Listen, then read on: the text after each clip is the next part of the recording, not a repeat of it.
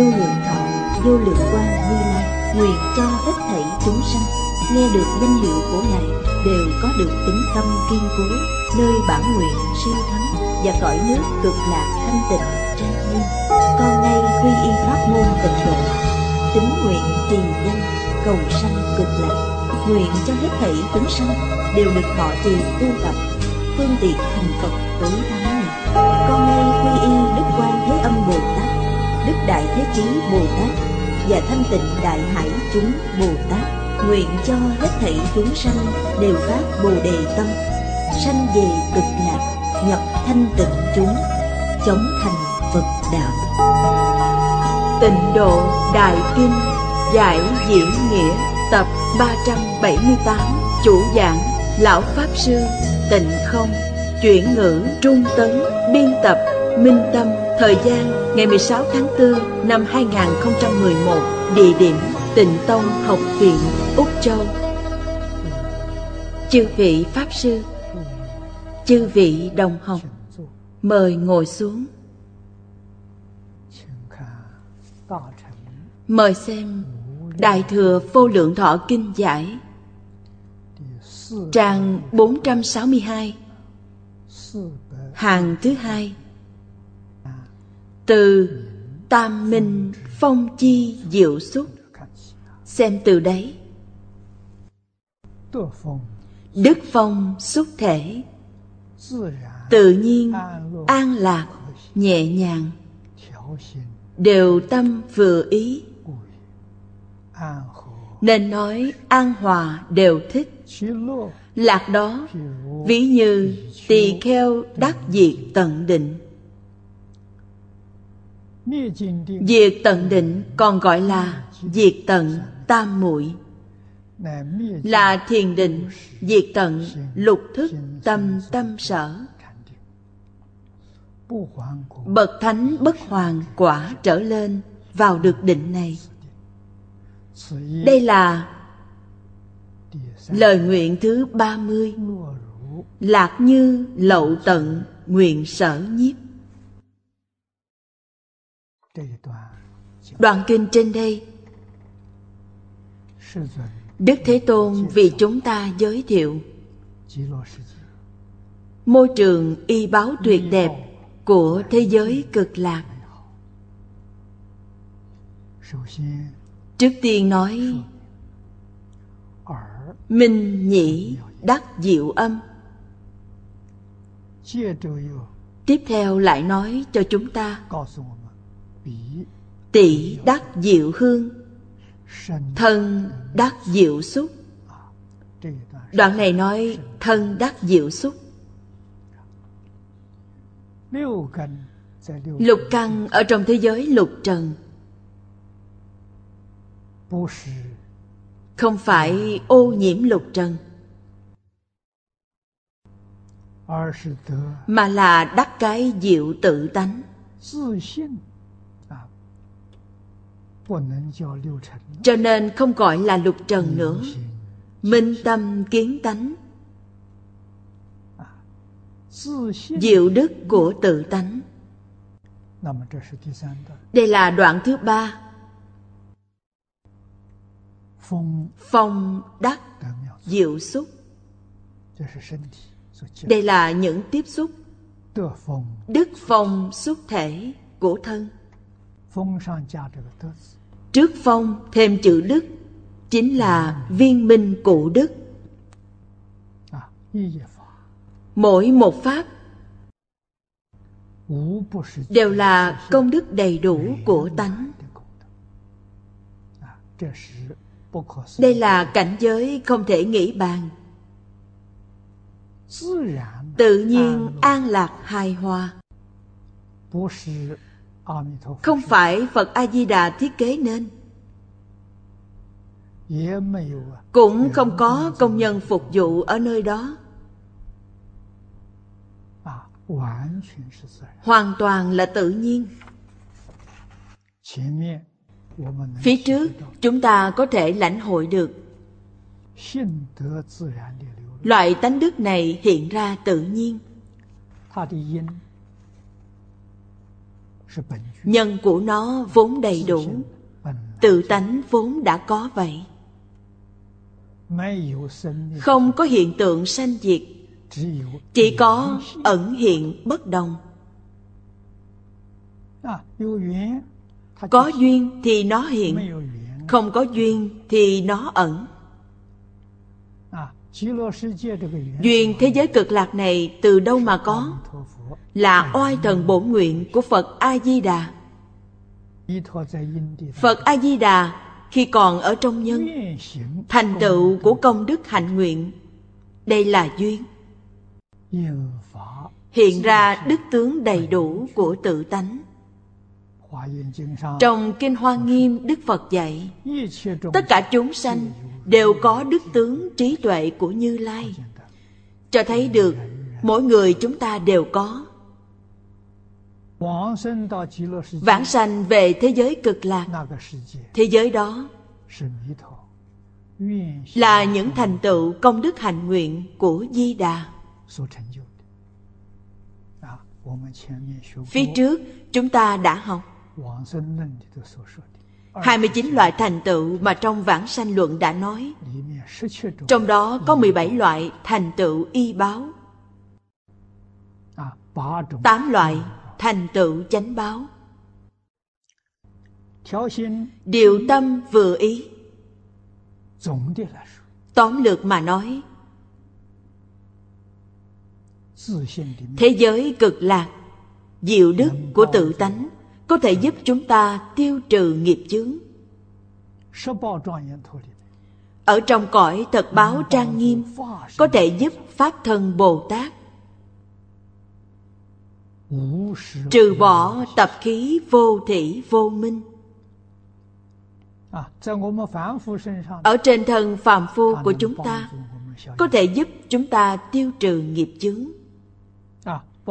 giúp chúng ta tiêu trừ tập khí phiền não, khơi dậy đức tướng trí huệ trong tự tánh. Loại công năng này là tự nhiên. Chỉ cần quý vị khế nhập cảnh giới này, nó tự nhiên hiện ra. Cho nên tu hành thật sự là rất quan trọng. Khái niệm về hai chữ tu hành này nhất định cần rõ ràng. Hành là hành vi, khởi tâm động niệm là hành vi của ý, ngôn ngữ là hành vi của khẩu, động tác là hành vi của thân, gọi là ba nghiệp thân khẩu ý. Hành vi có sai lầm, có sơ suất,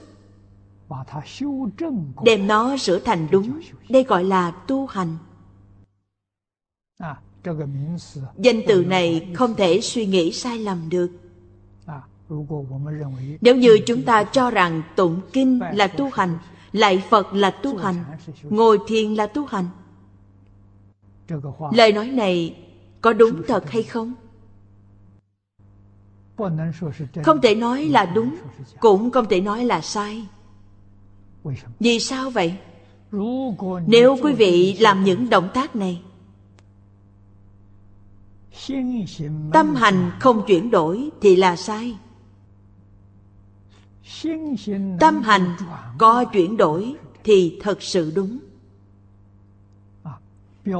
Tiêu chuẩn là những gì Phật nói ở trong kinh điển, những đạo lý, phương pháp này và cảnh giới.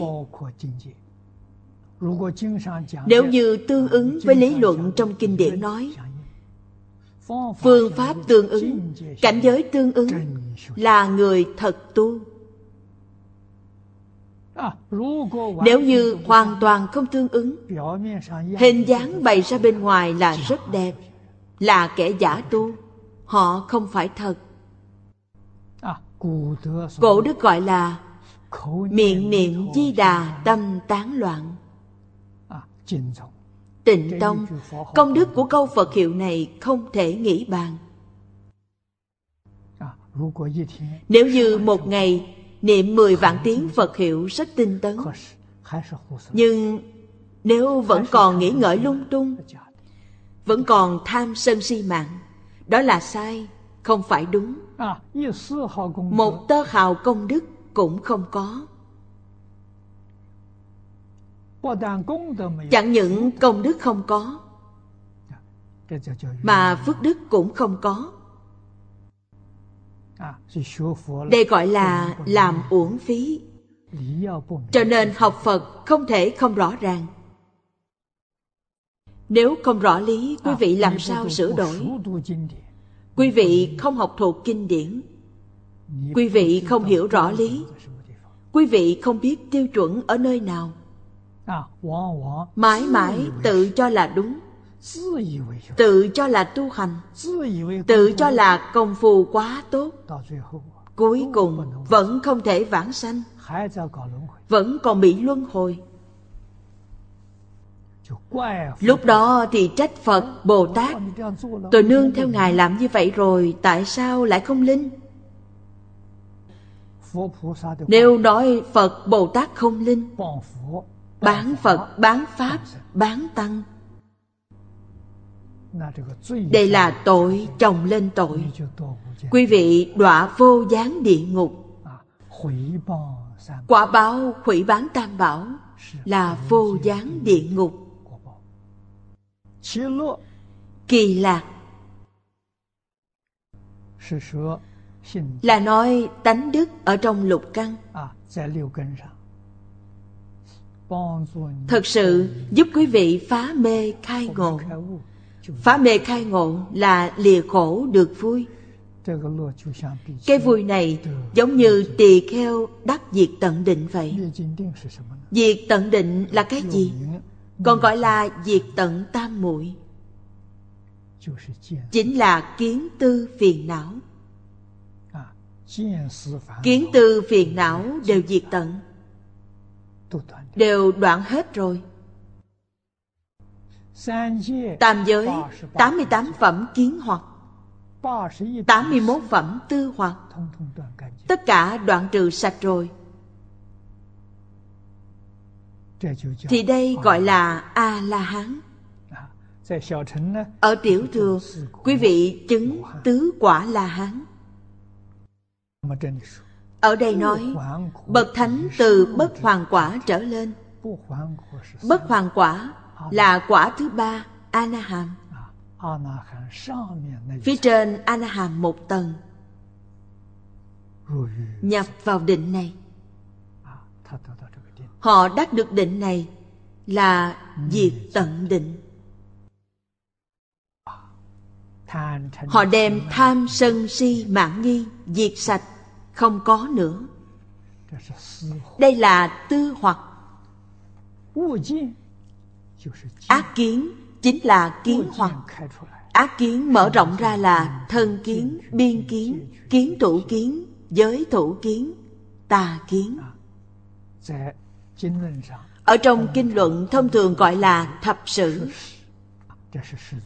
Đây là Thế Tôn vì phương tiện dạy học mà chế ra. 81, 88. 81 phẩm tư hoặc, 88 phẩm kiến hoặc. Kiến hoặc đoạn tận thì chứng quả Tu Đà Hoàng, cũng là chứng được vị bất thoái. Tham sân si mạn nghi chia ra ở tam giới cửu địa, mỗi địa có 9 phẩm. 9 nhân 9 bằng 81 phẩm. Tất cả đều đoạn tận, duyên lục đạo không còn nữa, thì quý vị vượt qua lục đạo.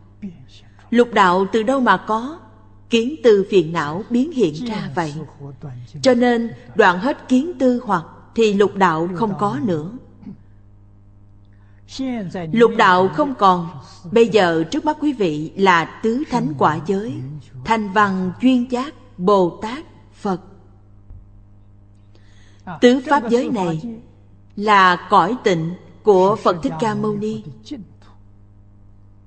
Lục đạo là cõi dơ, cõi uế, ô nhiễm. Tứ thánh là tịnh thổ.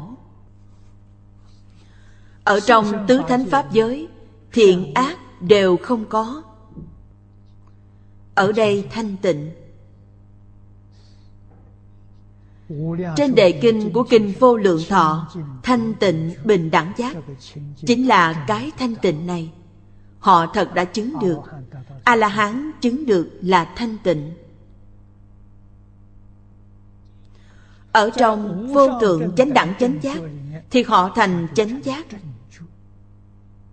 Thanh tịnh thì thành chánh giác. Hướng lên trên là chánh đẳng chánh giác. Đó là Bồ Tát. Thanh tịnh hướng lên trên là bình đẳng. Bình đẳng là Bồ Tát. Thanh tịnh là A-la-hán, Bích Chi Phật. Giác là Phật, Pháp Thân Đại Sĩ. Đây gọi là giác. Vô trĩ vô minh đoạn rồi. Phía sau câu này là vì chúng ta mà nói ra lý do thù thắng trang nghiêm của thế giới Cực Lạc, là lời nguyện thứ 30 của 48 lời nguyện Di Đà. Lời nguyện lạc dư lậu tận. Lời nguyện này thành tựu. Có thể thấy được 48 lời nguyện, nguyện nguyện đều tròn đầy, nguyện nguyện đều làm được. Đoạn văn dưới đây là giảng cho đoạn cuối. Đoạn văn dưới, gió thổi hoa tụ hiện ra diệu sắc. Đây là nhã đắc diệu sắc. Quý vị xem, phía trước chúng ta nên nhớ. Đoạn thứ nhất nói về nhĩ, nhĩ đắc diệu âm. Đoạn thứ hai nói về tỷ, tỷ đắc diệu hương. Đoạn thứ ba nói về phong, gió thổi qua thân thể đắc diệu xúc. Tiếp theo bên dưới, nhãn đắc diệu sắc. Lục căn tiếp xúc cảnh giới bên ngoài, không điều gì không diệu. Không như chúng ta bây giờ, lục căn tiếp xúc cảnh giới bên ngoài đều ô nhiễm, đều khởi phiền não, đều khởi thất tình ngũ dục. Thất tình ngũ dục là ô nhiễm, là mê mà không giác. Thế giới Cực Lạc, lục căn tiếp xúc cảnh giới bên ngoài đều có thể giúp quý vị giác mà không mê. Cho nên quý vị lìa khổ được vui. Gió thổi hoa tụ mà hiện diệu sắc. Hoa bay như mưa nên gọi mưa hoa. Mưa là từ phía trên rơi xuống. Đoạn dưới này, minh hoa vũ công đức. Mời xem lời kinh.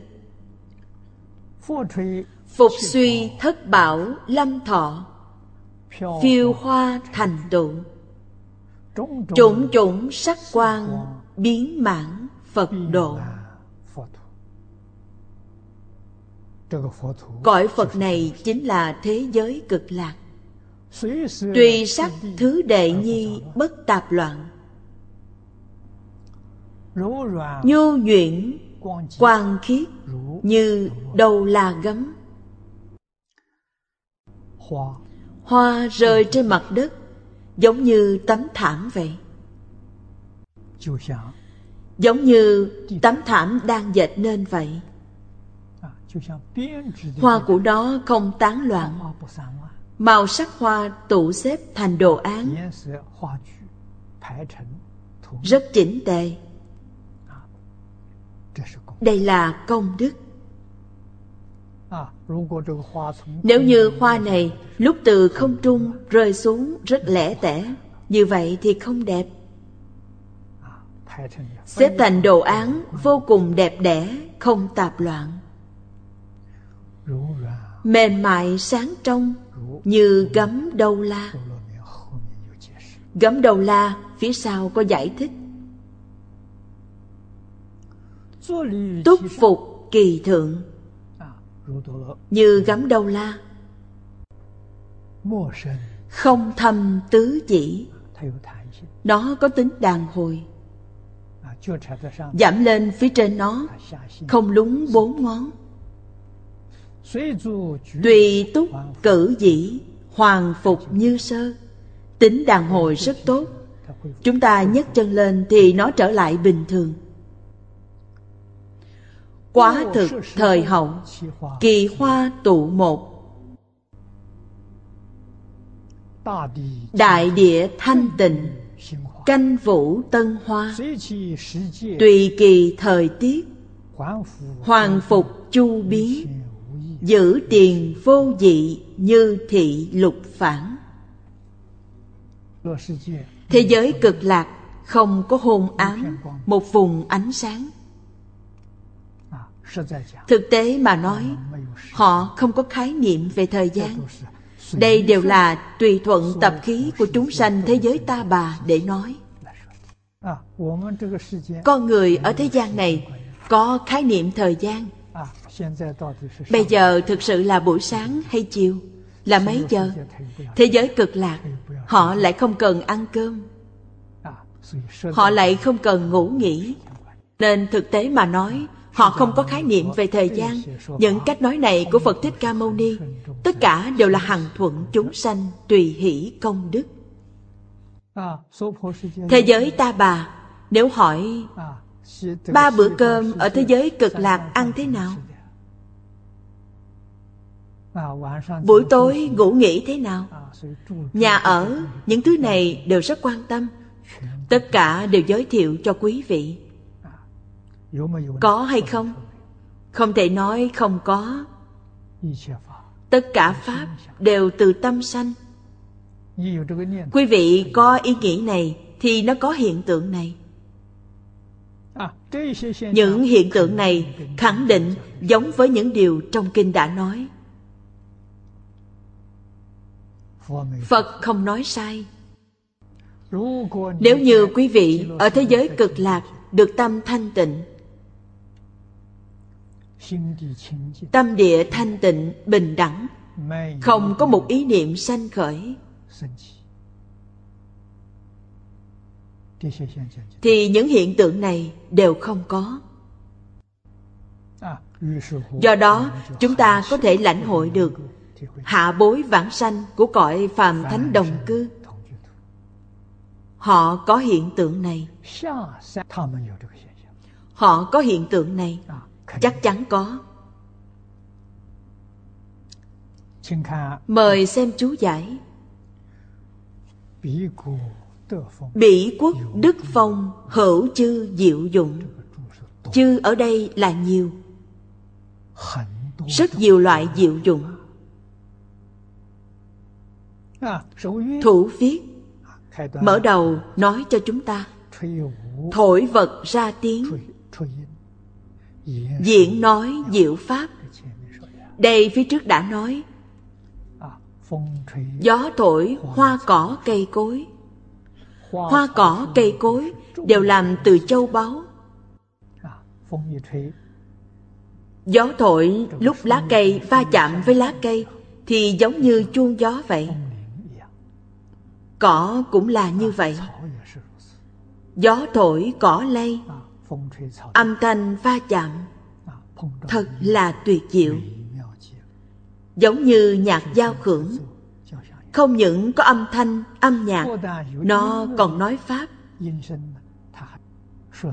nói tứ đế, nói 12 nhân duyên, nói lục độ, nói tam học, pháp gì cũng nói. Quý vị muốn nghe cái gì thì quý vị có thể nghe được cái đó. Thế giới Tây Phương muốn thấy cái gì, quý vị đều có thể thấy được. 10 phương thế giới, giống như đài truyền hình của chúng ta bây giờ, Nó còn thật hơn truyền hình. Truyền hình của chúng ta là mặt phẳng, nó là hình khối. Hình vẽ hiện ra người thế giới Tây Phương Cực Lạc có thể đi vào trong đó. Truyền hình ngày nay của chúng ta không làm được. Màn hình mở ra, chúng ta không thể đi vào được. Do đó có thể biết khoa học kỹ thuật của họ cao hơn so với chúng ta. So sánh với nó còn kém rất xa. Thứ hai, tùy gió tản hương, người nghe thanh tịnh. Đây đều nương vào gió. Thứ ba, đức phong xúc thân, lạc cùng diệt tận. Thứ tư, tùy gió đưa hoa, biến khắp đất nước. Quý vị thấy diệu của gió này hay không thể diễn tả. Gió thổi cây báo, ánh sáng cùng hoa tự nhiên tụ hội. Xanh vàng đỏ trắng biến khắp nước đó. 5 câu này chúng ta dùng một câu để nói. Gió thổi hoa, hoa rơi trên mặt đất, tự nhiên biến thành tấm thảm, thảm hoa tuyệt đẹp, biến khắp nước đó. Mặt đất trang nghiêm của thế giới Tây Phương Cực Lạc. Nên kinh nói, hoa trôi thành tụ,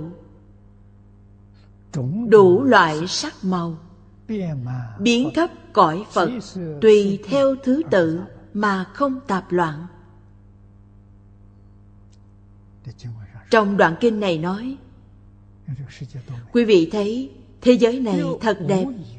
Lại Ngô Dịch nói, thổi cây 7 báo làm 5 âm thanh. 5 âm thanh là của Trung Quốc. Cổ âm của Trung Quốc lấy 5 âm làm chủ: cung, thương, giác, chính, phủ. Âm nhạc bây giờ có 7 âm cơ bản. Trung Quốc cũng có biến cung, biến thương kết hợp lại. Kết hợp 5 âm cũng là 7 âm. Câu nói này ngày nay gọi là nhạc giao hưởng. Những nhạc khí này không giống nhau, cùng nhau diễn tấu. Lấy cây hoa 7 báo phủ khắp trong nước đó, đều rải trên Phật và chư Bồ Tát, A-la-hán. Đây là tự nhiên, không có sự thao tác của con người. Gió thổi cây hoa này sẽ bay đến đỉnh đầu của Phật, đỉnh đầu của Bồ Tát, đỉnh đầu của A-la-hán. Nhưng sau khi rơi xuống thì không thấy nữa, không ô nhiễm thân thể của quý vị, ô nhiễm áo quần của quý vị, không nhiễm, rơi xuống thì biến mất. Cây hoa vì gió từ trong không tán dương, cúng dường thánh chúng như trời mưa hoa khắp cõi Phật. Luận Vãng Sanh gọi hoa báo khắp nơi có 2 thù thắng. Một là diệu sắc thù thắng. Hoa trôi có thứ tự, nó có trật tự, nó không loạn. Theo màu sắc thành tựu, xanh vàng đỏ trắng đều tùy loại của nó. Màu trắng cùng với màu trắng tụ ở cùng nhau, màu vàng cùng với màu vàng tụ cùng nhau. Nó không loạn, tự nhiên xếp thành đồ án. Nên nói tùy sắc thứ tự mà không tán loạn, Hoa báo khắp nơi, như tranh, như gấm, giống như đồ án, giống như gấm dệt.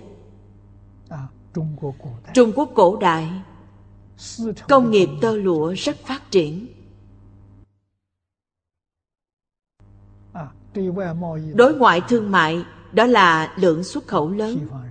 Người Tây Phương vô cùng thích thú, thích tơ tằm của Trung Quốc. Tơ tằm là do công nhân thiết kế, công nhân thao tác dệt thành.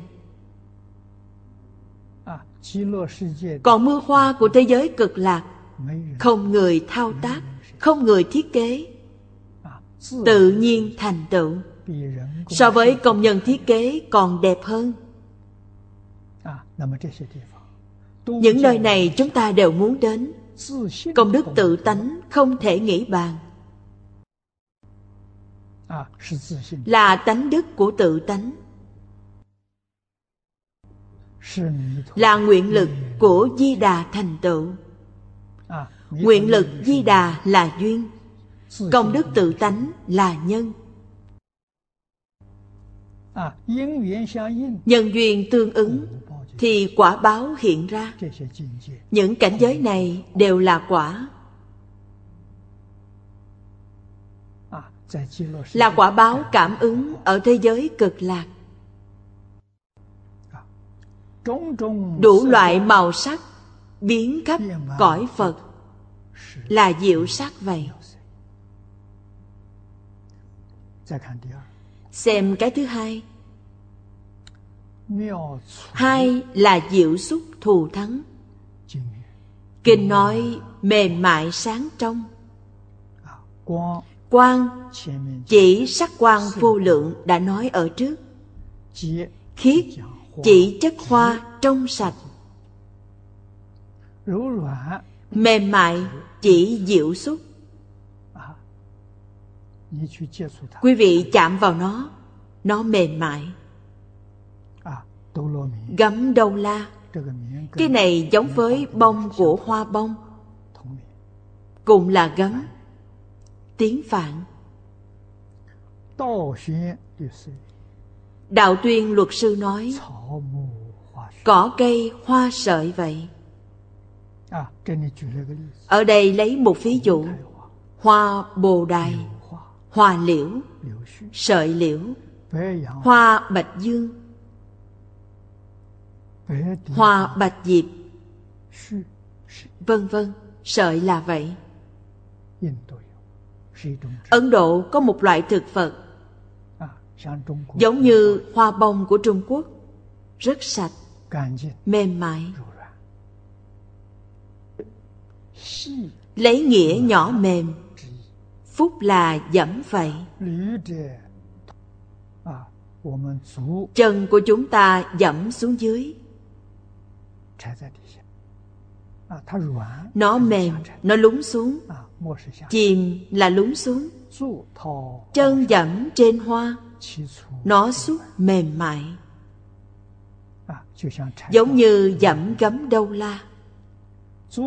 Chân đạp vào hoa, sâu xuống 4 ngón. Quý vị thấy mềm như vậy.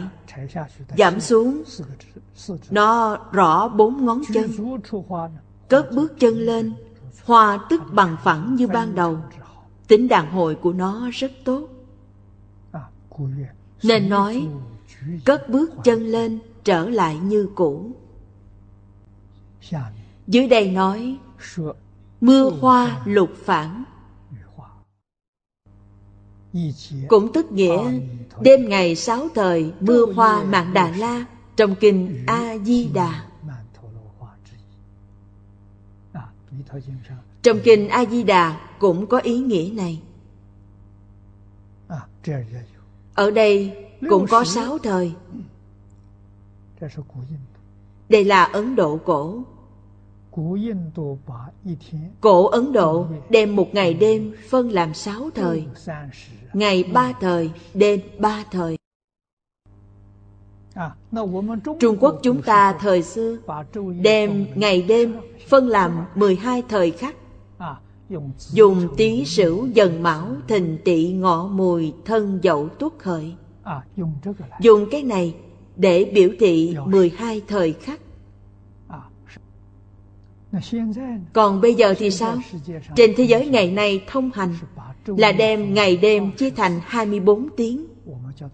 Chúng ta gọi nó là tiểu thời, nhỏ hơn so với thời khắc của Trung Quốc.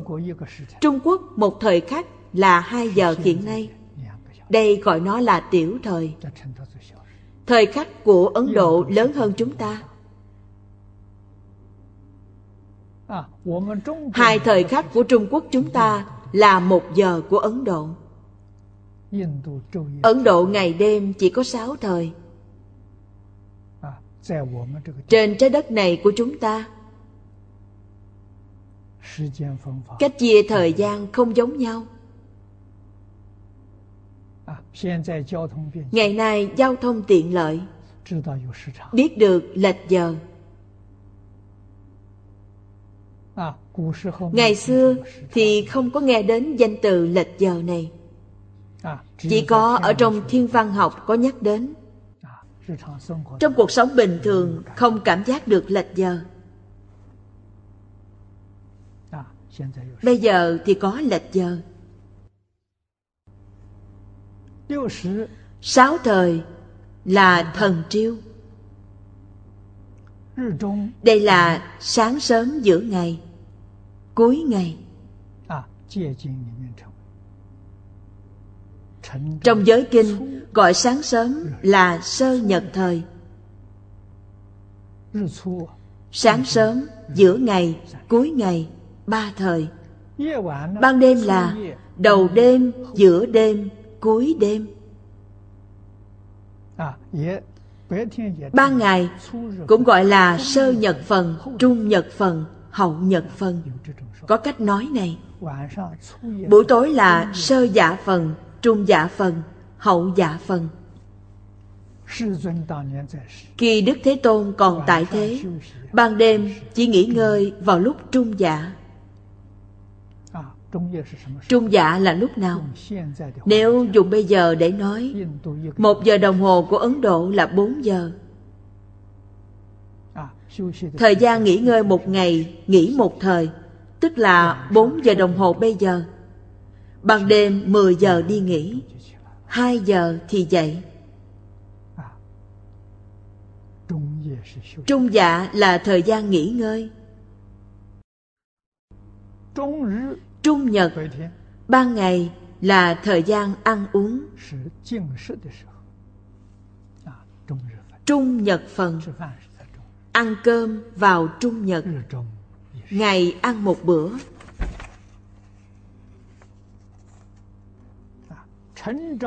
Sáng sớm mưa hoa.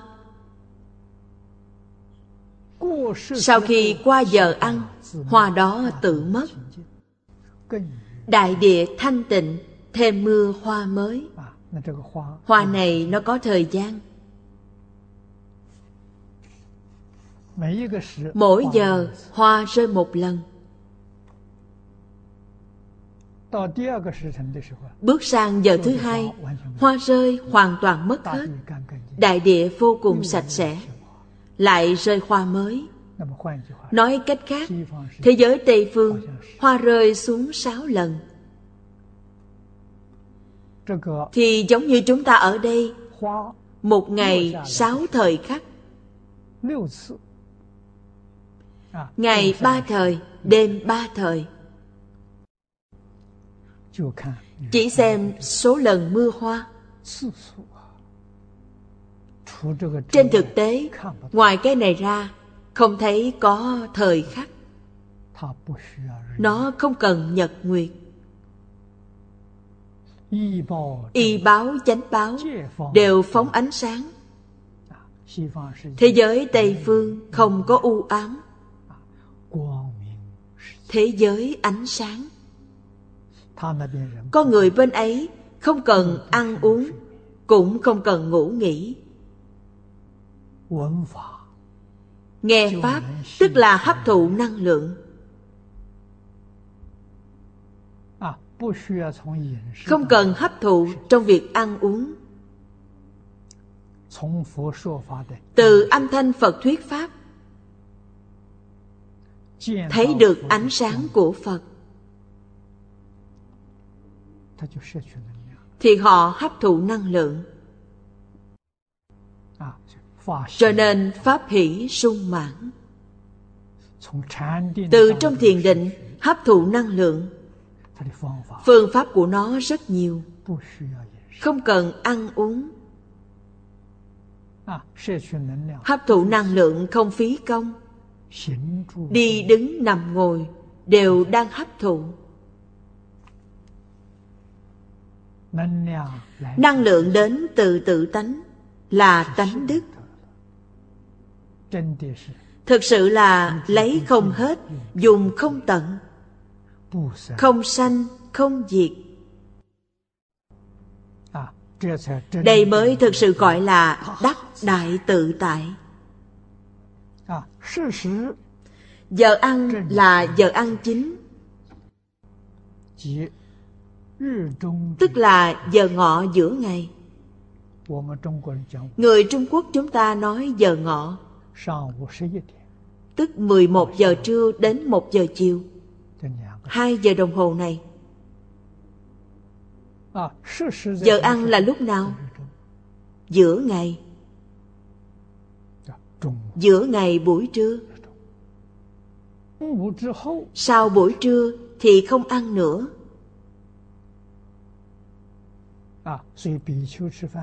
Cho nên tỳ kheo dùng bữa là vào lúc nào? 11 giờ. Đại khái đến 11 giờ rưỡi, không được vượt qua giữa ngày. Giữa ngày chắc chắn không còn ăn uống nữa. Trong giới kinh có quy định. Dụng ý là ở đâu?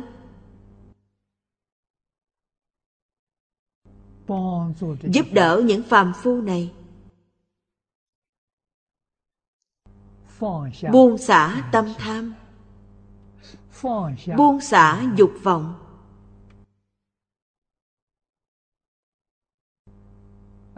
Nhiếp thụ ăn uống phải cho hợp thời, không khởi tham niệm.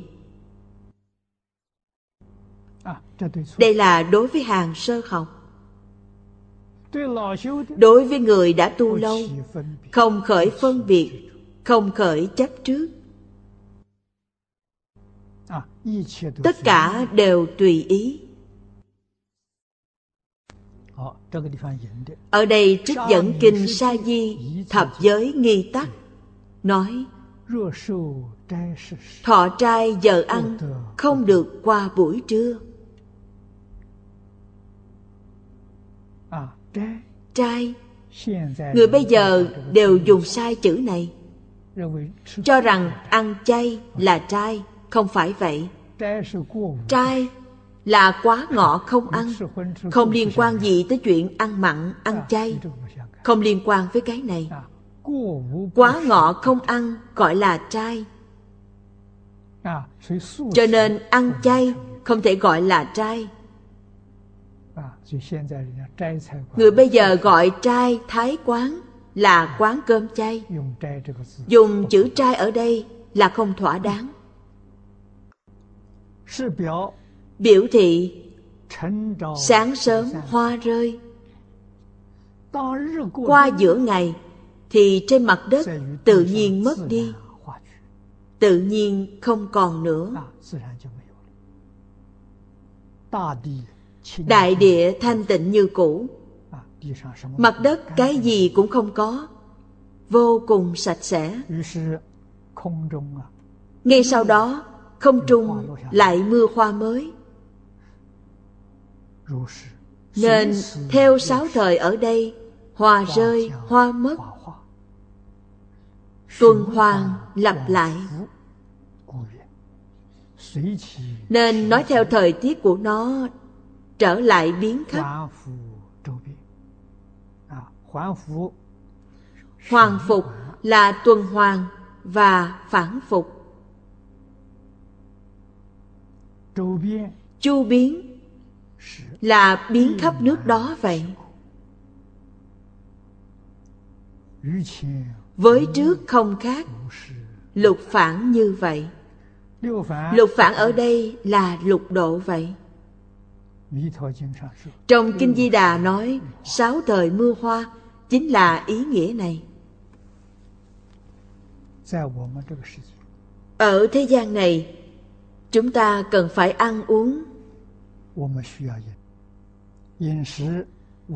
Ăn uống duy trì mạng sống của chúng ta. Nhưng ăn uống cũng sẽ tổn hại nghiêm trọng sinh mạng của chúng ta. Đạo lý này không thể không hiểu. Phật Pháp nói chúng sanh trong lục đạo chỉ có khổ, không có vui. Khổ là thật, vui là giả vậy. Trong Phật Pháp nói thật giả là có tiêu chuẩn. Có thay đổi là giả, không thay đổi là thật. Ví như thức ăn hợp khẩu vị của quý vị rất thích, quý vị ăn rất ngon miệng. Đây là vui. Ăn một chén rất ngon miệng, ăn 2 chén cũng rất ngon miệng. Quý vị ăn liên tục 20 chén, 30 chén thì quý vị phải cầu cứu mạng. Vì sao vậy? Vì nó thành khổ rồi. Vui có thể biến thành khổ. Là giả, không phải thật vậy. Khổ không thể biến thành vui. Ví như nói đói, đói một bữa rất khổ, đói 2 bữa càng khổ, đói 3 bữa thì khổ không nói nên lời. Không thể biến thành vui. Đánh quý vị một roi đều là rất khổ, rất đau. Đánh 2 roi càng đau. Đánh đến 100 roi không thể đánh thành vui được. Quý vị nói cái vui này, quý vị thấy người ta ca hát khiêu vũ,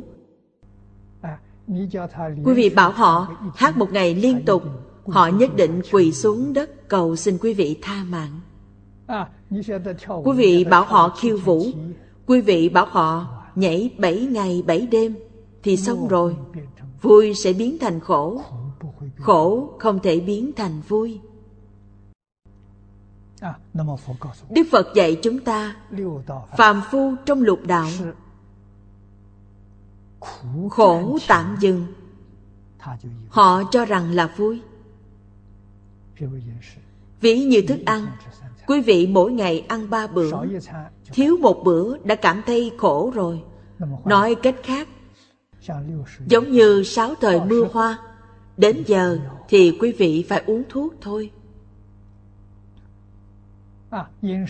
Ẩm thực là cái gì? Là thuốc trị đói khổ của quý vị, bệnh đói. Quý vị thấy từ khi sinh ra đã có căn bệnh này, đến chết cũng không có cách gì trị được. Sự tỉ mỉ của Phật thấy được rất rõ ràng. Chúng ta tâm thô không có cảm nhận được. Phật đã nói rõ cho chúng ta. Chúng ta suy nghĩ thấy chính xác, hợp lý. Đây là thật, không phải giả. Đức Phật nói cho chúng ta biết khổ của chúng sanh trong lục đạo có 3 loại. Có khổ khổ, hoại khổ và hành khổ.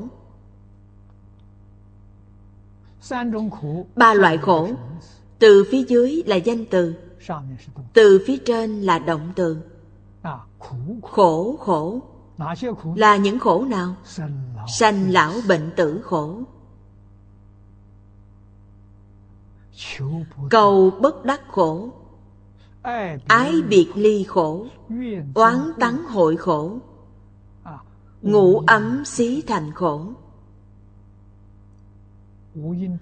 Ngũ ấm thành khổ thông thường mọi người không biết.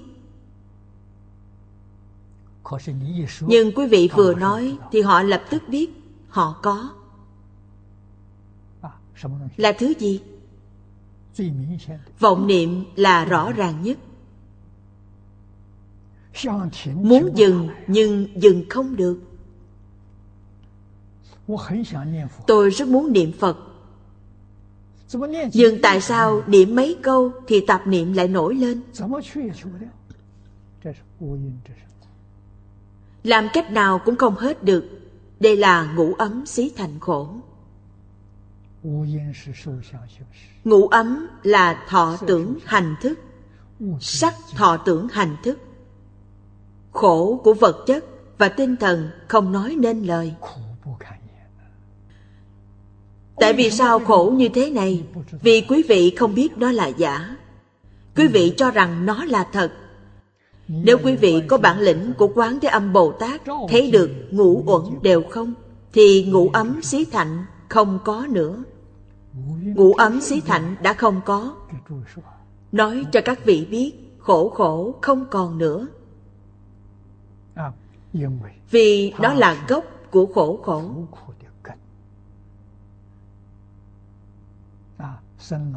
Gốc của sanh lão bệnh tử, gốc của ái biệt ly, cầu bất đắc, oán tắng hội. Quý vị đem cái gốc chặt gãy đi thì khổ khổ không còn nữa. Làm cách nào để chặt? Diệu pháp thứ nhất đó chính là niệm Phật.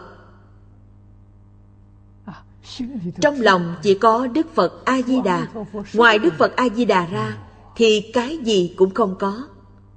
Lạc đấy. Người thời nay nói áp lực tinh thần, áp lực vật chất, tất cả không có rồi. Nhưng rắc rối trước mắt là cái gì? Là nó không để quý vị niệm Phật. Quý vị muốn niệm Phật, nó xen ngang vào, nó đến quấy nhiễu. Quý vị càng khổ não thì quý vị càng không thể thành tựu. Làm thế nào đây? Sự việc này không phải một mình quý vị có. Từ xưa đến nay, người tu hành nào mà không có? Vậy chúng ta xem người xưa dùng phương pháp gì để đối trị. Đây chính là kinh nghiệm. Cổ đức dạy cho chúng ta, quý vị phải cố gắng niệm Phật. Tạp niệm khởi lên cũng không cần để ý tới nó, để nó đi. Tạp niệm có thể cùng một lúc với niệm Phật khởi lên. Sức chú ý của chúng ta chú ý Phật hiệu, đừng chú ý nó thì tự nhiên không có nữa. Đừng để ý nó. Nó tự cảm thấy không có hứng thú thì chạy mất. Nếu quý vị thường quan tâm nó, để ý nó liền khởi tác dụng. Nó mãi mãi không rời bỏ quý vị. Đây là kinh nghiệm của người xưa. Không để ý nó, không sao. Cho nên, niệm Phật đường, thiền đường, đường chủ thường nhắc nhở mọi người chiếu cố thoại đầu. Chúng ta niệm một câu A Di Đà Phật này gọi là thoại đầu. Quý vị chú ý nó, đừng chú ý đến vọng niệm. Đại khái cần bao lâu? Phải cần 2 năm đến 3 năm. Quý vị hoàn toàn chú ý được Phật hiệu của quý vị thì vọng niệm tự nhiên giảm bớt. Ấn Quang Đại Sư ở trong văn sao nói cho chúng ta, một cây hương. Thời xưa, ở trong chùa chiền không có đồng hồ. Đồng hồ rất là quý hiếm, không phải người thường có thể mua được. Trong chùa chiền tính thời gian bằng cái gì? Là thắp hương. Hương dài thì 1 tiếng rưỡi.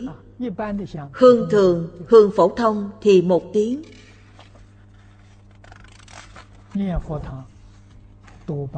Niệm Phật đường phần nhiều đều thắp hương dài. Một cây hương 1 tiếng rưỡi đồng hồ. Trong 1 cây hương còn có 5 3 cái vọng niệm. Ấn Quang Đại Sư nói như vậy là công phu khá rồi đấy. Đây là thật. Cho nên chúng ta niệm Phật, có vọng niệm cũng không sợ. Phương pháp của tôi đối phó vọng niệm, tôi không phải dùng niệm Phật. Niệm Phật vọng niệm rất nhiều. Tôi dùng đọc kinh. Đọc kinh không thể có vọng niệm. Có vọng niệm thì đọc sai. Với lại tôi đọc rất tỉ mỉ. Tôi đọc tốc độ rất chậm. Đọc từng chữ, từng câu. Phương pháp này đối với tôi rất có hiệu quả. Cho nên trong mấy mươi năm vọng niệm rất ít. Tôi nương vào cái này. Bỏ quyển kinh xuống thì không còn cách nào nữa. Giảng kinh không thể có vọng niệm xen vào. Không thể được. Đọc kinh để chuẩn bị cho bài giảng, rất ít vọng niệm xen vào. Dùng cách này, đến khi vọng niệm ít đi, rồi niệm Phật thì không sao nữa. Niệm Phật, vọng niệm cũng rất ít.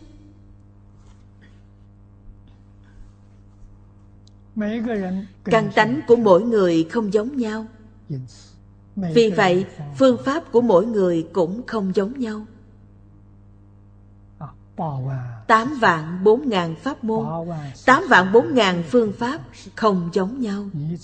Tự quý vị cảm thấy phương pháp nào thích hợp với mình thì quý vị dùng nó. Không thể nói người khác dùng phương pháp này, tôi dùng như họ. Không cần phải vậy. Nhất định phải dùng cái mình cảm thấy dễ chịu, cảm thấy dùng phương pháp này là thích hợp, không có rắc rối mà lại có hiệu quả cao. Học tập thích thú thì quý vị dùng phương pháp đó. Phương pháp càng lâu càng tốt, gọi là huân tu lâu dài. Hiệu quả xuất hiện rồi. Hiệu quả gì? Tam muội xuất hiện. Chúng ta không dùng danh từ Phật học. Chúng ta dùng đơn giản là tâm thanh tịnh hiện ra. Trên đề kinh thanh tịnh bình đẳng giác này hay. Thanh tịnh tâm hiện ra, chứng minh công phu của quý vị đắc lực. Nâng cao lên nữa thì bình đẳng tâm hiện ra. Đó là cao thêm một tầng công phu. Nếu như nói thanh tịnh tâm là tiểu ngộ, thì bình đẳng tâm chính là đại ngộ. Giác phía sau là đại triệt đại ngộ. Minh tâm kiến tánh. Nhưng quý vị chỉ được dùng một pháp môn. Quý vị thường thay đổi pháp môn thì không làm được. Con người thời nay, thật lòng mà nói, thông minh trí huệ tuyệt đối không thua người xưa. Thế nhưng công phu tu hành của chúng ta vĩnh viễn không bằng người xưa. Sai ở chỗ nào? Sai ở chỗ phương pháp. Họ có thể tuân thủ phương pháp, còn chúng ta lại thường thay đổi. Điều này chịu ảnh hưởng của thế gian pháp. Dạy học của thế gian ngày nay đều là học một lúc rất nhiều môn. Không phải học một loại giống nhau. Ở Ấn Độ và Trung Quốc cổ đại, phương pháp tu học không phải như thế này. Từng môn, từng môn. Chắc chắn không cho phép học một lúc 2 thứ. Vì sao vậy? Vì tâm của quý vị tạp loạn. Tâm tạp loạn thì không đạt được hiệu quả. Lời này tôi nói đã mấy mươi năm rồi mà không có người tin tưởng.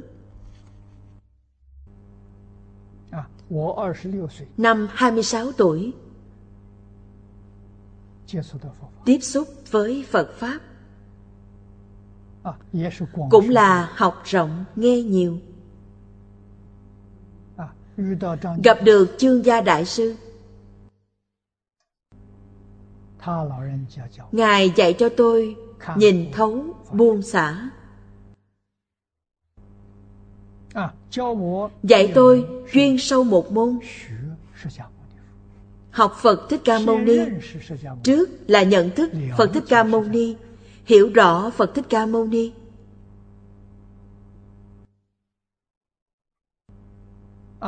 Sau đó mới hướng đến giáo lý của Phật Thích Ca Mâu Ni.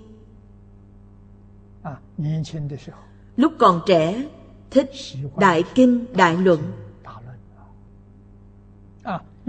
Khi gặp được Thầy Lý, mới biết đường đi. Chính là chuyên sâu một môn. Chắc chắn không thể một lúc học hai thứ. Ở trong lớp học của Thầy Lý, quý vị muốn học một lúc hai môn, ông không dạy quý vị. Ông dứt khoát bảo với quý vị rằng, quý vị không phải là người có thượng căn.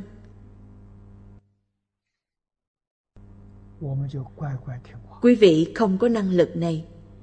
Chúng tôi ngoan ngoãn nghe lời. Nhưng ông cũng rất tốt, cũng hằng thuận chúng sanh.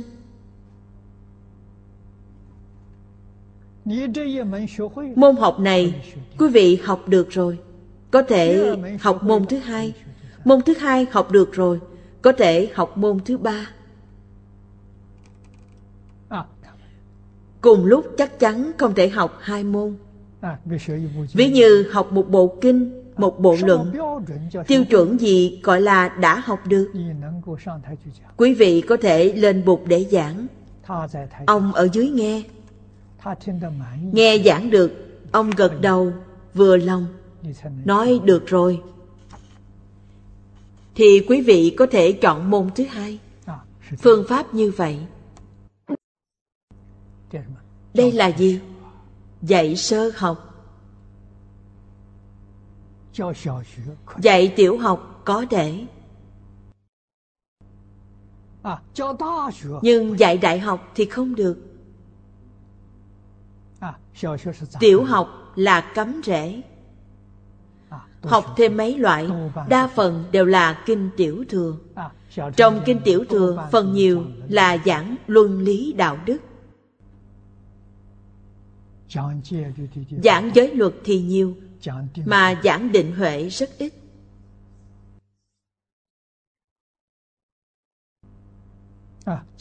Sau khi nền móng ổn định, quý vị thận trọng chọn một môn. Bộ kinh này cần phải huân tu lâu dài.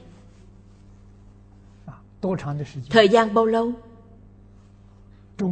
Cổ nhân của Trung Quốc, các vị xem lễ ký, học ký. Trong học ký nói 7 năm tiểu thành, 9 năm đại thành. Cũng chính là nói quý vị học một thứ ít nhất là 7 năm, tốt nhất là 9 năm. Cổ nhân thường nói 10 năm xông cửa bỗng chốc thành danh. Có đạo lý. Vì sao vậy? Thời gian dài như thế ở trong một bộ kinh, họ được định, họ khai trí huệ. Cho nên người Trung Quốc học không phải tri thức, mà là cầu trí huệ. Trí huệ nhất định từ trong giới định mới cầu được. Quan trọng nhất trong giới là thành kính, chân thành cung kính. Ấn Quang Lão Pháp Sư nói, một phần thành kính được một phần lợi ích. Không có thành kính làm sao tu được? Phật Bồ Tát đến dạy quý vị cũng không học được. Vì sao vậy? Vì trí huệ là từ chân tâm lưu xuất, thành kính là chân tâm. Chân với chân cảm ứng, chân với vọng không cảm ứng. Quý vị không có chân thành, không có cung kính. Phàm là những gì tâm chân thành lưu xuất ra, quý vị đều không đạt được. Những thứ quý vị học, quý vị đạt được đều là tri thức, không phải trí huệ. Tri thức và trí huệ là hai việc. Cho nên ở thế giới này bây giờ, mọi người học đều là tri thức. Tri thức đối với vấn đề xã hội ngày nay không thể giải quyết. Đối với sự biến đổi của trái đất càng là việc mù mờ, không biết. Nếu quý vị có trí huệ thì quý vị biết được phương pháp giải quyết. Quý vị có năng lực giải quyết, có phương pháp giải quyết.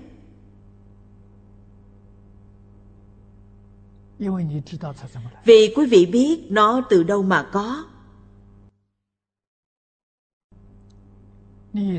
Quý vị mới có năng lực mở cái gút này ra. Tri thức không làm được.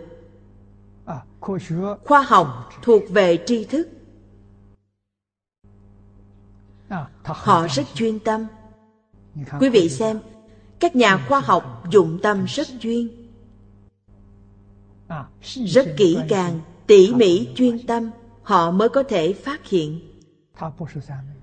Họ không phải tam muội, họ chỉ tiếp cận tam muội. Dùng Phật pháp để nói, cái mà khoa học làm được, nhà Phật gọi là quán hành tức. Tịnh Độ Tông chúng ta gọi là công phu thành phiến. Khoa học gia có thể làm được đến đây. Tập trung ý chí tinh thần, họ nghiên cứu một vật gì đó, họ có thể phát hiện được. Họ không đắc định, không đắc tam muội. Tam muội là gì? Tam muội là đã đoạn được phiền não. Tiểu thừa Tu Đà Hoàng, họ có năng lực đoạn trừ 88 phẩm kiến hoặc của tam giới cửu địa. Họ chứng vị bất thoái. Giới khoa học không có đạt được vị bất thoái. Giới khoa học vẫn còn luân hồi trong lục đạo. Tu Đà Hoàng tuy ở trong lục đạo, họ chỉ có hai đường, nhân đạo và thiên đạo, chắc chắn không đọa vào ba ác đạo. Họ cũng sẽ không biến thành Atula, La Sát, không có. An trú tu hành ở trong hai đường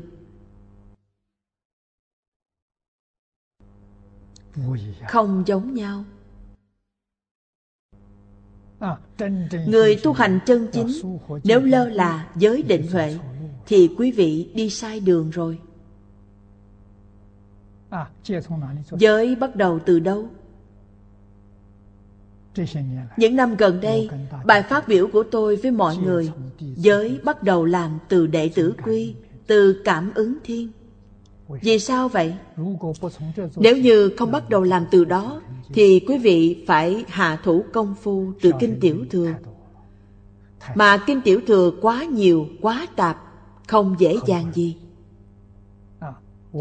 Tôi học tiểu thừa với thầy Lý, đại khái học được hơn 20 bộ. Có lẽ có 20-30 bộ.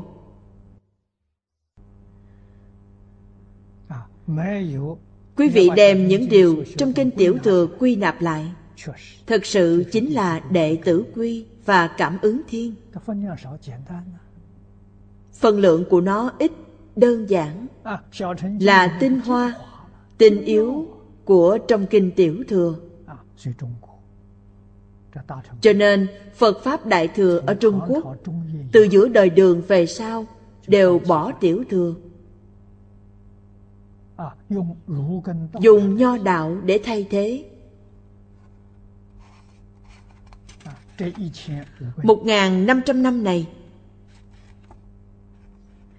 các vị cao tăng trong đạo Phật, bao gồm cả cư sĩ, chẳng ai không thông Nho, thông đạo, đều tinh thông hết, cho nên mới có thể thành tựu. Dùng Nho và đạo để ổn định nền móng của mình rất quan trọng.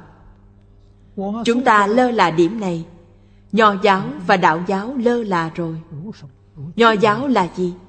Nho giáo là đệ tử quy, thực hành đệ tử quy.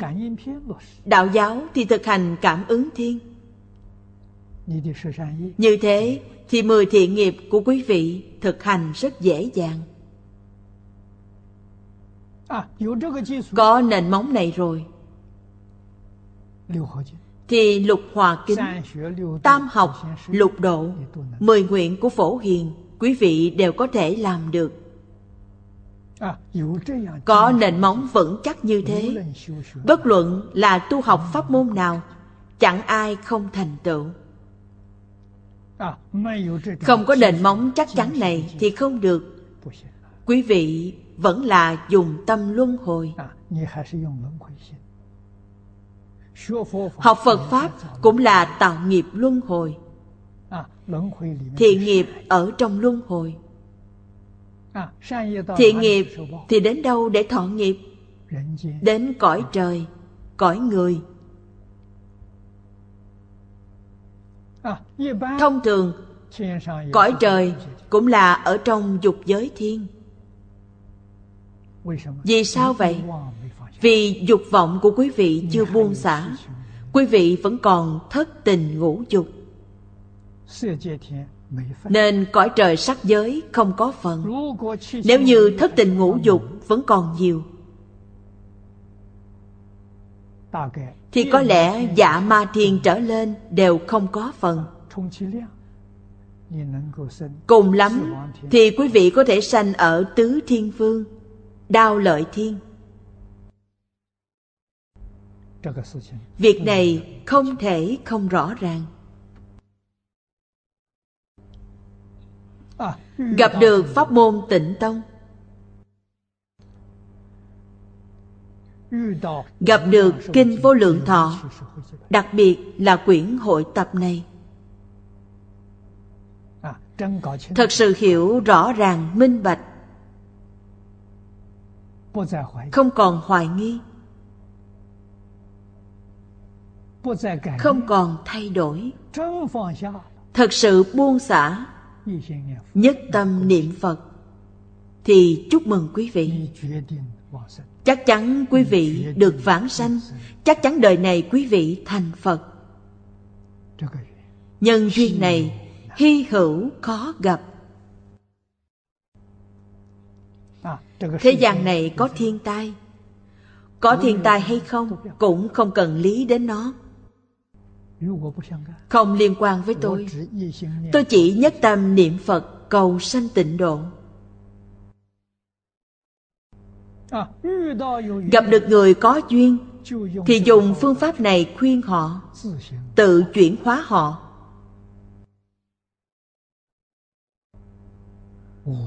Công đức vô lượng.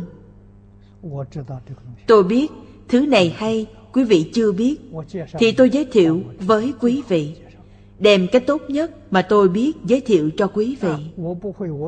Tôi không hưởng thụ một mình tôi đem một phần này để giới thiệu cho người khác.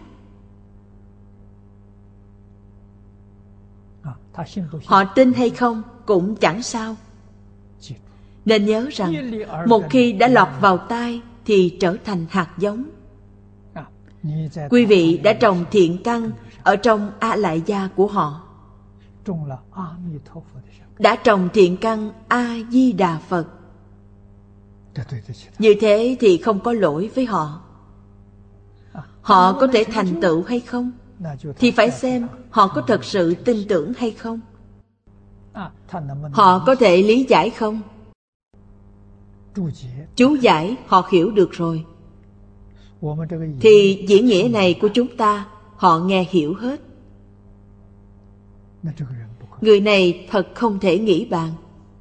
Khẳng định họ là chân tín, họ phát nguyện thì họ được sanh. Con người ở thế gian phải giống như một con người. Câu nói này rất quan trọng. Con người thì có nhân cách. Cách là cái gì? Là tư cách làm người,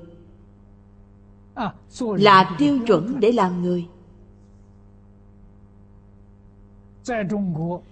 Trong văn hóa truyền thống của Trung Quốc, tôi đem nó quy nạp giản lược thành 12 chữ: tiêu chuẩn làm người. 12 chữ này nhất định phải học, nhất định phải học. Thì chúng ta giống như một con người. Giống một con người thì quý vị làm sao đọa tam đồ được? Làm sao quý vị có tai nạn? Không thể có. 12 chữ này chính là tứ duy và bát đức. Tứ duy là 4 chữ, bát đức là 8 chữ. 12 chữ này đã đầy đủ.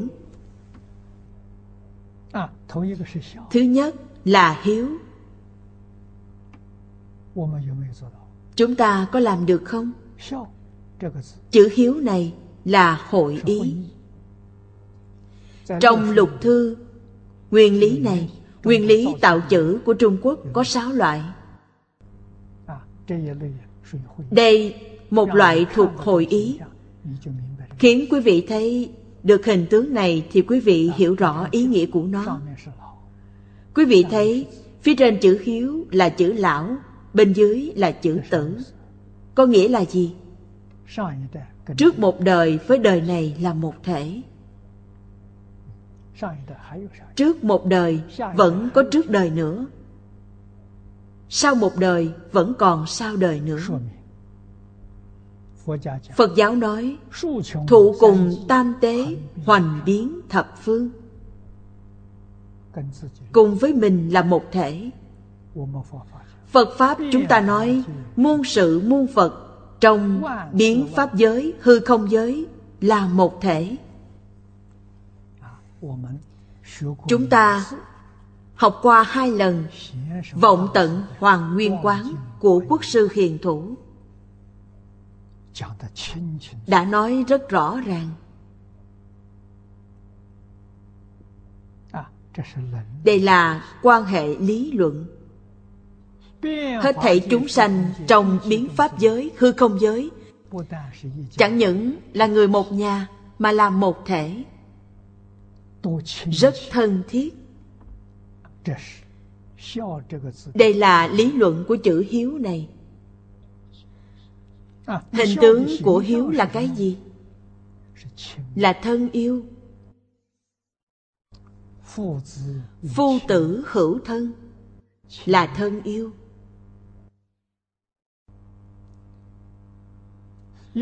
Phải phát dương rộng lớn tình thân yêu này.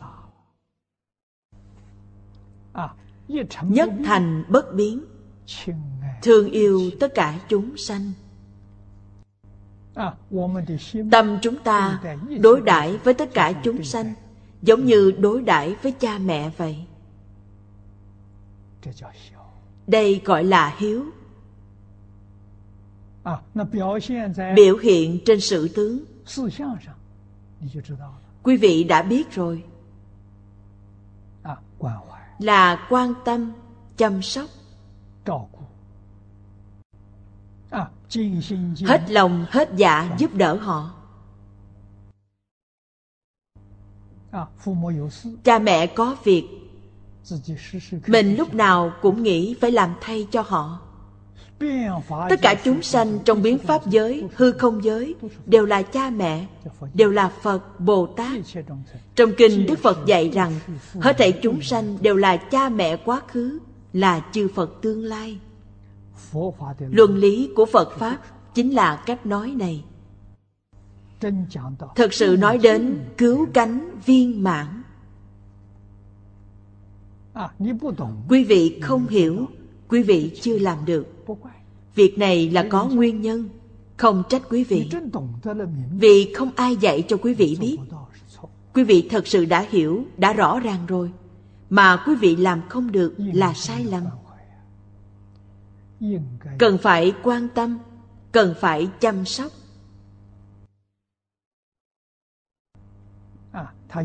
Họ có khó khăn phải nghĩ đến. Khó khăn lớn nhất của hết thảy chúng sanh bây giờ là gì? Chính là không biết chân tướng sự thật. Chân tướng sự thật đều ở trong Phật Pháp Đại Thừa. Phật Pháp Đại Thừa nói với chúng ta chân tướng sự thật của vũ trụ nhân sinh. Danh từ trong kinh Phật gọi là chân tướng của các Pháp, là nói cái này. Chân tướng hiểu rõ rồi thì sẽ biết. Biết rất tự nhiên. Mình nên làm thế nào đối với người, nên làm thế nào đối với tất cả vạn vật. Tôi biết tôi phải làm trong nhiệm vụ như thế nào. Người thật sự giác rồi, chắc chắn giống như chư Phật Bồ Tát. Dạy không mệt, học không chán. Cả đời Khổng Tử, cả đời Mạnh Tử cũng như vậy. Trong bố thí, đây là bố thí lớn nhất, bố thí viên mãn nhất, giúp chúng sanh phá mê khai ngộ. Phá mê khai ngộ chính là giúp họ lìa khổ được vui. Khổ từ đâu mà có? Khổ từ mê hoặc mà có. Lạc từ đâu mà có? Lạc từ giác ngộ mà có. Quý vị giúp họ phá mê chính là giúp họ lìa khổ. Quý vị giúp họ giác ngộ chính là giúp họ được vui. Dùng thân thể của chúng ta, dùng trí huệ của chúng ta, dùng tinh thần của chúng ta, dùng thời gian của chúng ta. Vì hết thảy chúng sanh làm công việc này. Dùng phương pháp gì? Dùng phương tiện gì? Đức Phật Thích Ca Mâu Ni 49 năm giảng kinh dạy học là dùng phương pháp này, là dùng phương tiện này. Có kỹ thuật tiên tiến ngày nay giúp đỡ. Chúng ta dùng Internet, chúng ta dùng vệ tinh. Mỗi góc cạnh trên trái đất này đều có thể nhìn thấy được. Dùng phương pháp này nhất tâm nhất ý mà làm.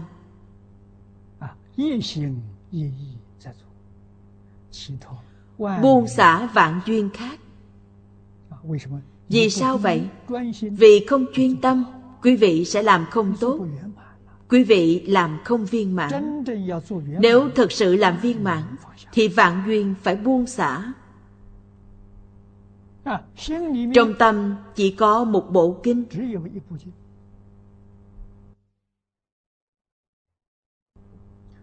Chỉ có một câu A Di Đà Phật. Ngoài cái này ra, cái gì cũng không có.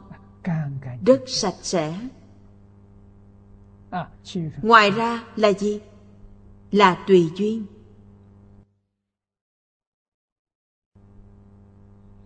Bất luận ở nơi nào đều là thế giới cực lạc. Bất luận vào lúc nào cũng không rời A Di Đà Phật. Có một đạo tràng nhỏ thế này, không cần lớn. Ấn Quang Đại Sư nói, Đạo tràng có 20 người là đủ rồi.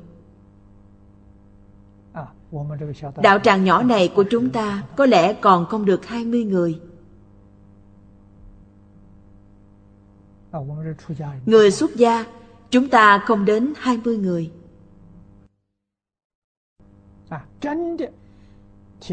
Thực sự, ngày ngày học tập Đại Kinh Giải, ngày ngày niệm A Di Đà Phật, không những tự độ mà còn độ tha. Đạo tràng này, nơi này gọi là phước địa. Người tu hành thực sự là người có phước. Người phước ở đất phước, đất phước người phước ở. Xã hội hài hòa trật tự, thiên tai đều hóa giải, đã giảm ít rồi. Chúng ta xem phía dưới. Phía dưới cần nói chậm chậm, giảng tình hình chân thật của thế giới cực lạc. Trang 464, hàng thứ hai, câu cuối cùng. Cõi cực lạc nói, ngày đêm chỉ là thuận theo tập tục ở nơi này. Điều này nhất định cần phải hiểu. Thế giới cực lạc đâu có ngày đêm, không có. Như trong yếu giải nói, y chánh cõi đó đều có ánh sáng, không cần nhật nguyệt. Không cần nhật nguyệt, an phần ngày đêm, thuận theo nơi này mà phân ra thôi. Sở dĩ Đức Phật Thích Ca Mâu Ni nói với chúng ta, ở đó có 6 thời, một ngày 6 thời, là Thế Tôn lúc còn tại thế, người Ấn Độ chia 1 ngày làm 6 thời, cho nên cũng nói thế giới cực lạc 1 ngày có 6 thời. Nếu Phật Thích Ca Mâu Ni thị hiện ở Trung Quốc, thì 1 ngày có 12 thời khác. Nếu như thị hiện ở thời nay, nhất định là nói 24 tiếng. Thời gian không phải chính xác, nó bất định. Không những thời gian không nhất định, mà không gian cũng không nhất định.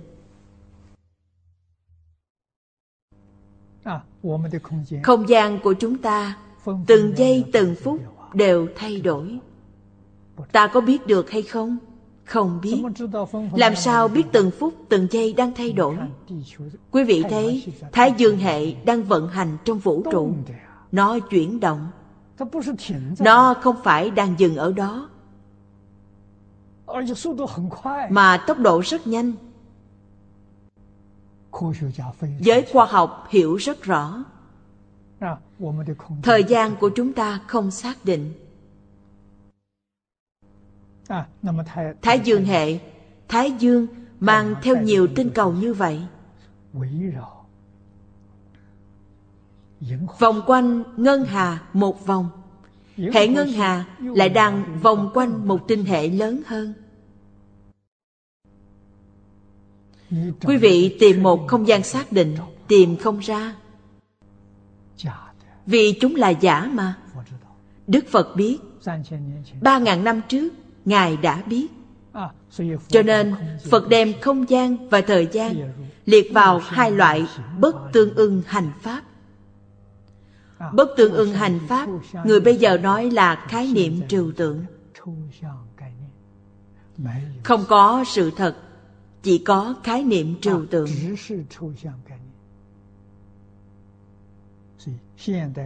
Cho nên bây giờ học Phật, khoa học đã giúp chúng ta rất nhiều. Rất nhiều đạo lý sâu không dễ lĩnh hội được, khoa học vừa chứng minh thì rất dễ dàng hiểu được. Lại như trong Sớ Sao nói, cõi này không có tu di, không có núi tu di, lại không có nhật nguyệt, mãi sáng không tối, không phân ngày đêm. Lúc nào là ngày, lúc nào là đêm, không thể phân biệt được. Họ không có lúc tối tăm, mãi sáng không tối.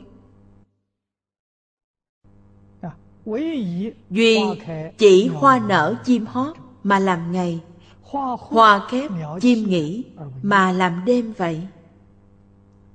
Dùng phương pháp này để nói, hoa nở, hoa khép là ở trong ao sen bảy báu. Chim hót, chim nghỉ cũng không nhất định.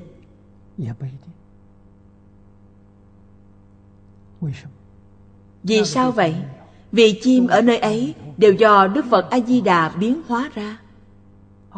Hóa thân của Đức Phật A-di-đà làm gì có đêm ngày, đều là cảm ứng. Chúng sanh thích nghe chim nói pháp, thích nghe gió thổi cây nói pháp, thích nghe nước chảy nói pháp.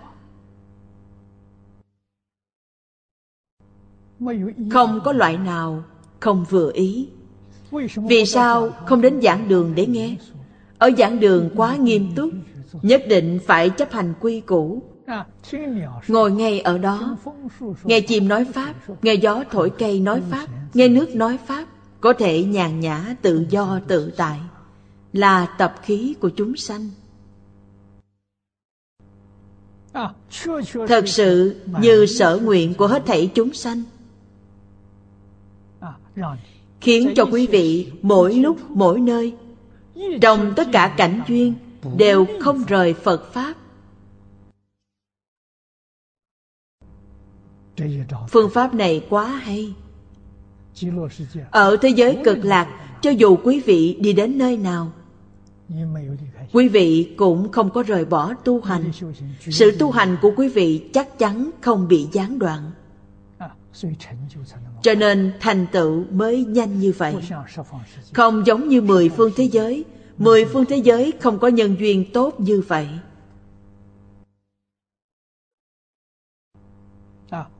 Chúng ta ở đây đến lớp giảng kinh thì có thời gian cố định.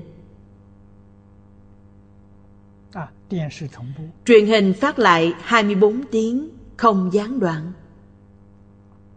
24 giờ không gián đoạn. Quý vị cũng không có cách nào 24 tiếng ngồi trước màn hình. Quý vị còn có công việc của mình phải làm. Không giống thế giới cực lạc.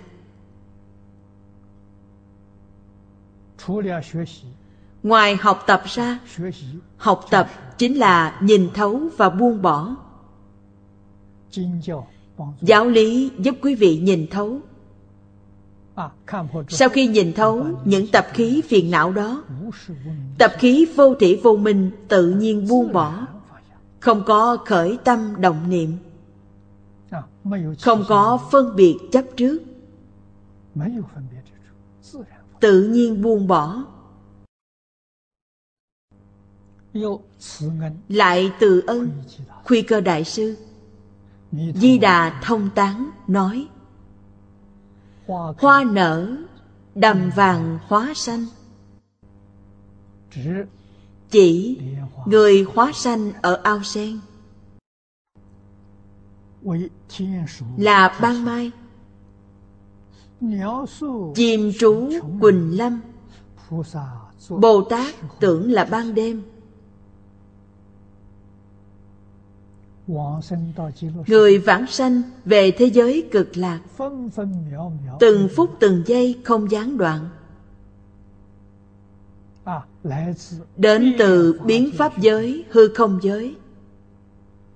Vì hết thảy chư Phật đều nói kinh Vô Lượng Thọ, đều nói kinh A-di-đà, đều khuyên người đến thế giới Tây Phương cực lạc. Cho nên thế giới Tây Phương rất náo nhiệt. Quý vị thấy hoa ở trong ao hoa sen này, cái này nở rồi, cái kia lại nở. Nở rồi thì có người đến. Hoa chưa nở, chưa có người đến. Người vừa đến, hoa liền nở.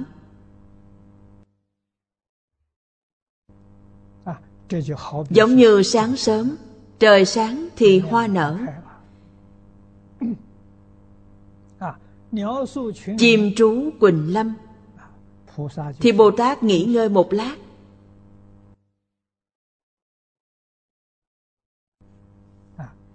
Những vị Bồ Tát này đều là ở cõi đồng cư. Bồ Tát hạ bối vãng sanh. Vì sao vậy? Vì họ còn có tập khí này. Nghe lâu rồi, nghỉ ngơi một lát. Nghỉ ngơi một lát, chim không hót nữa, âm thanh của cây cũng không còn nữa, khiến họ nghỉ ngơi một lát, tưởng là trời chiều.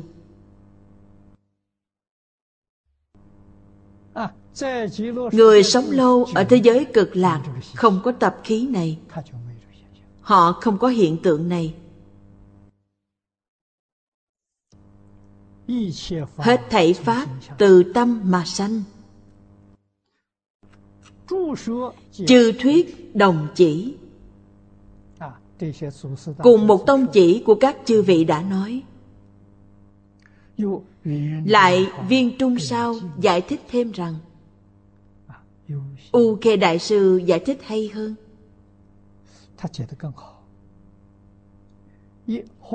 Lấy hoa nở chim hót làm sáng, sen khép chim nghỉ làm đêm. Lo sợ bầu không khí của cõi phàm thánh đồng cư tịnh độ với cõi uế, giữa vọng hay không vọng. Lấy chúng sanh vãng sanh, mang nhiều nghiệp mà vãng sanh. Nếu ba cõi trên thì không có tướng này vậy. Chúng ta nghĩ cũng như vậy. Ba cõi trên mà Ngài nói ở đây, ba cõi trên là chỉ cho cõi nào? Cõi phương tiện hữu dư, cõi thật báo trang nghiêm, cõi thường tịch quang. Đương nhiên không có hiện tượng này. Những điều tôi nói là gì? Những điều tôi nói đều là cõi phàm thánh đồng cư. Cõi đồng cư là gì? Cõi đồng cư có tam bối, thượng bối, trung bối và hạ bối.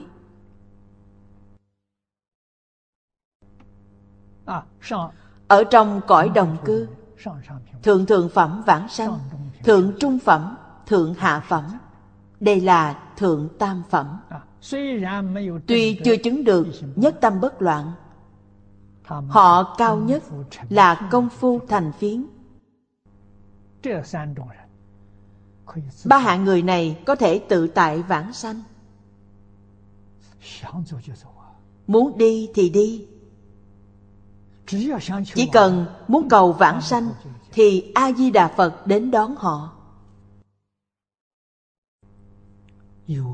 Có sự công phu này, trung bối vãng sanh thì kém một chút. Trung thượng phẩm, trung trung phẩm, trung hạ phẩm, đây là trung bối. Đến thế giới cực lạc cũng không cần có những hiện tượng này. Nếu có những hiện tượng này là ngẫu nhiên thôi. Vì đới nghiệp vãng sanh nên tập khí phiền não vẫn hiện hành. Chỉ cần có một niệm thì cảnh giới này thấy được. Không có ý nghĩ này thì cảnh giới không có nữa. Ở hạ bối, hạ bối thượng sanh, hạ bối trung sanh, hạ bối hạ sanh, hiện tượng này rất có thể. Vì sao vậy? Vì công phu chế phục phiền não của họ cạn không sâu. Vì sao có thể vãng sanh? Vì lúc sắp mạng chung, một niệm sau cùng là A Di Đà Phật. Đa phần là trợ niệm giúp đỡ họ. Tự mình lúc sắp mạng chung, có người nhắc nhở, thiện căn hiện tiền. Trong khoảng một niệm, họ liền vãng sanh. Nhưng họ có tập khí của thế giới ta bà rất sâu dày. Những tập khí này chúng ta tin rằng có lúc sẽ hiện hành. Tuy họ được oai thần bổn nguyện của A Di Đà Phật gia trì, đều làm A Duy Việt Trí Bồ Tát, họ thực sự đạt được ba loại bất thoái chuyển. Thỉnh thoảng tập khí khởi lên những hiện tượng này. Đức Phật tùy thuận chúng sanh thế giới ta bà, nên Ngài nói rõ những sự việc này.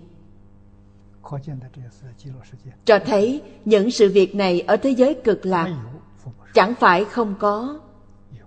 Nếu không có, Đức Phật sẽ không nói. Có chướng ngại không? Không chướng ngại. Giác ngộ rồi thì không có nữa. Lý đã rõ ràng rồi. Chúng ta đối với kinh này không còn hoài nghi nữa. Chúng ta đến thế giới Tây Phương cực lạc, thỉnh thoảng tập khí hiện hành. Hiện tượng này đều thấy được. Nếu như giác ngộ, tôi đang ở thế giới cực lạc, không phải ở thế giới ta bà, thì hiện tượng này không có nữa. Hay không diễn tả được. Phải thường xuyên nghĩ đến nỗi khổ của ta bà.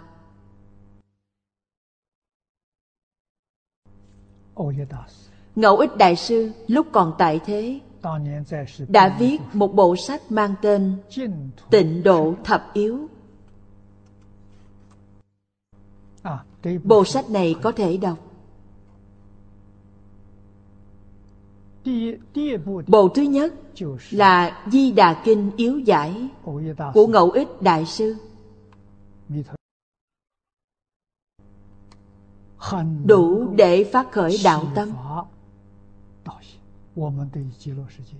Chúng ta đối với thế giới cực lạc hiểu rõ được càng nhiều, hiểu rõ được càng tường tận, chúng ta nguyện cầu sanh càng khẩn thiết. Chí thành khẩn thiết cầu sanh, chẳng ai không vãng sanh. Trong kinh nói rất hay, quý vị ở trong đời này tạo ngũ nghịch thập ác, tội này đều có thể vãng sanh. Đây là ở trong 48 lời nguyện của Phật A-di-đà nói. Nhưng trong đó có một điều: trừ tội hủy bán Phật Pháp. Người hủy bán Phật Pháp đương nhiên không thể vãng sanh. Vì sao vậy? Vì họ không tin tưởng. Nếu họ tin tưởng thì họ sẽ không hủy bán. Người hủy bán Phật Pháp, người làm chướng ngại Phật Pháp, họ chướng ngại là tự tư tự lợi của họ, không buông bỏ. Đối với thế giới này còn có tham luyến. Một chút tham luyến cũng chướng ngại quý vị vãng sanh. Cho nên phải triệt để buông bỏ. Có sao không? Không sao. Chỉ một việc là niệm A-di-đà Phật. Ngoài niệm A-di-đà Phật ra, không còn việc gì nữa. Người này chắc chắn vãng sanh. Tôi vô cùng biết ơn Chương Gia Đại Sư. Ngày đầu tiên đã dạy tôi buông bỏ. Tôi đã học 60 năm. Càng học, càng thấy câu nói này thật quan trọng.